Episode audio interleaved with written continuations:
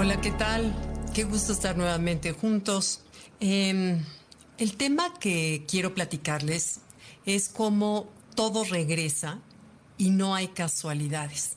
Ojalá estuviéramos más más atentos a esos encuentros de pronto casuales o a esa llamada que de pronto te llega de la nada, cómo con el paso del tiempo uno ve cómo cobra otra dimensión, eso que de casualidad fue en una ocasión, como si, como si ya estuviera todo planeado, como si hubiera un orden superior del cual ya está escrito y nosotros simplemente estamos cumpliendo a través de esas casualidades. Bueno, el tema de todo regresa, les platico, fíjense que acababa yo de retomar la lectura del libro Siddhartha, de Germán Hess, un libro precioso que yo había leído en, en, la adolescencia, pero lo había leído, claro, en ese momento de madurez, lo había leído como un, un viaje de aventuras de Siddhartha que decide salir de su casa. En plan, un día hablaremos de Siddhartha, que es precioso.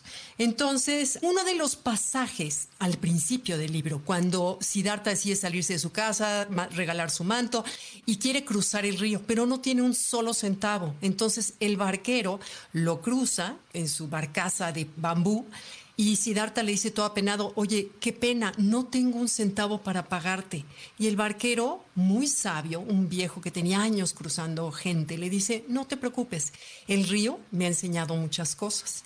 Un día, algún día me compensarás con otra cosa, porque este río me ha enseñado que todo regresa. Y se va, Siddhartha, a sus aventuras. Y habiendo yo como tenido fresco eso, Hace 14 años yo publiqué este libro de Soy mujer, soy invencible, estoy exhausta. Como era un libro que había yo investigado sobre las mujeres, había platicado con mujeres de todas eh, actividades, niveles socioeconómicos, de, poblaciones, chamanas, doctoras, licenciadas, ministras de la Suprema Corte, o sea, había entrevistado a mujeres de todos los niveles para ver qué era lo que nos inquietaba me hice muy sensible a la problemática que la mujer vive. Pues entonces decidí, en ese entonces, que todas las regalías del libro se iban a ir a una fundación de mujeres. Entonces empiezo a buscar distintas fundaciones y ninguna me convencía. Cuando, fíjense, por casualidad, fallece un queridísimo amigo nuestro y voy al sepelio y como fui a las 3 de la tarde, no había nadie de la familia porque todos habían ido a comer. Entonces había una sola señora con la cual conocía pero poco. Pues nos pusimos a platicar y ella, de casualidad, me cuenta sobre el Instituto Marillac, un instituto donde ella trabajaba ayudando a las hermanas de la caridad que tenían 60 años de experiencia de educar para enfermería a mujeres y que se estaban tronando los dedos porque ellas, como hermanas de la caridad, siempre tenían que ver de qué manera pagaban las colegiaturas de las niñas que no podían pagar. Entonces dije, a ver, esto me late. Fui a visitar a la escuela, una escuela preciosa que le habían donado a una gran empresa hace unos años atrás. Hoy tienen 70 años de experiencia en capacitar a las mejores enfermeras de México y lo digo con toda orgullo y sin duda de lo que estoy diciendo.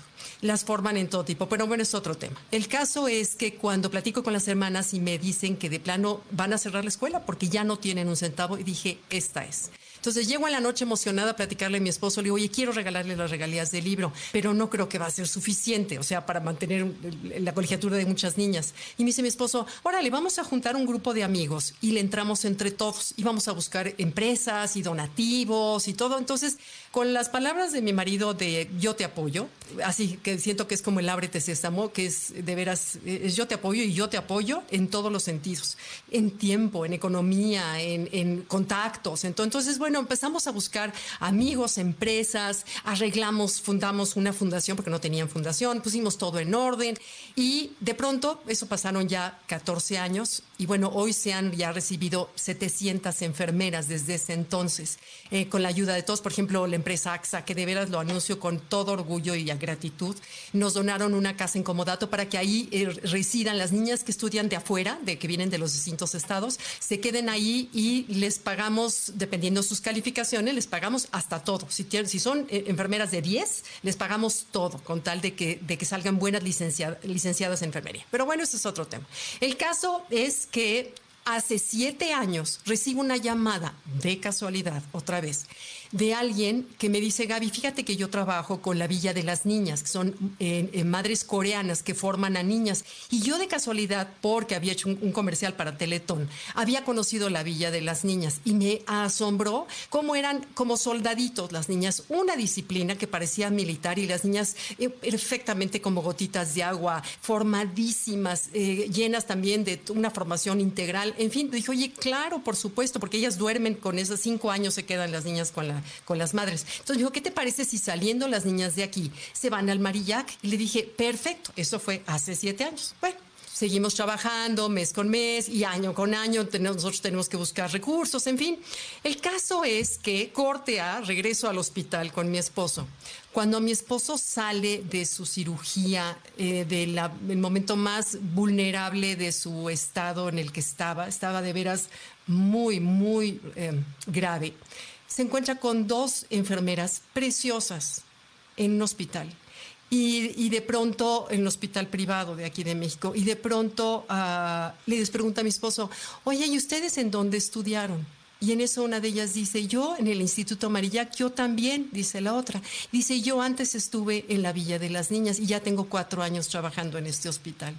No, bueno, de verdad se me salieron las lágrimas, se me salieron las lágrimas porque en el momento más vulnerable de mi esposo, la ayuda regresaba y, bueno, te das cuenta cómo en verdad todo regresa, todo tarde o temprano, todo regresa, ¿no? Y, ah, ah Dios mío. Pues bueno, como, como, lección de vida me la llevo, que no hay casualidades, eh, hay que voltear a ver esos encuentros, esas llamadas, eh, esa, ese, ese como llamado que aquí tienes que dices, tengo que hacer esto, tengo que meterte acá, meterme acá, tengo que hablarle a fulana para ver si iniciamos esto. Eso es un llamado de ese orden superior que quiere, que busca que nosotros nos metamos en determinado campo. Entonces, cuando sientas ese llamado, ese llamado que, no tienes duda, es un llamado de acá, no de acá, no es del ego, es un llamado más profundo. En ese momento, hazle caso porque tarde o temprano te darás cuenta por qué tuviste ese llamado y por qué en esta vida todo regresa. Gracias, gracias por acompañarme. Bye.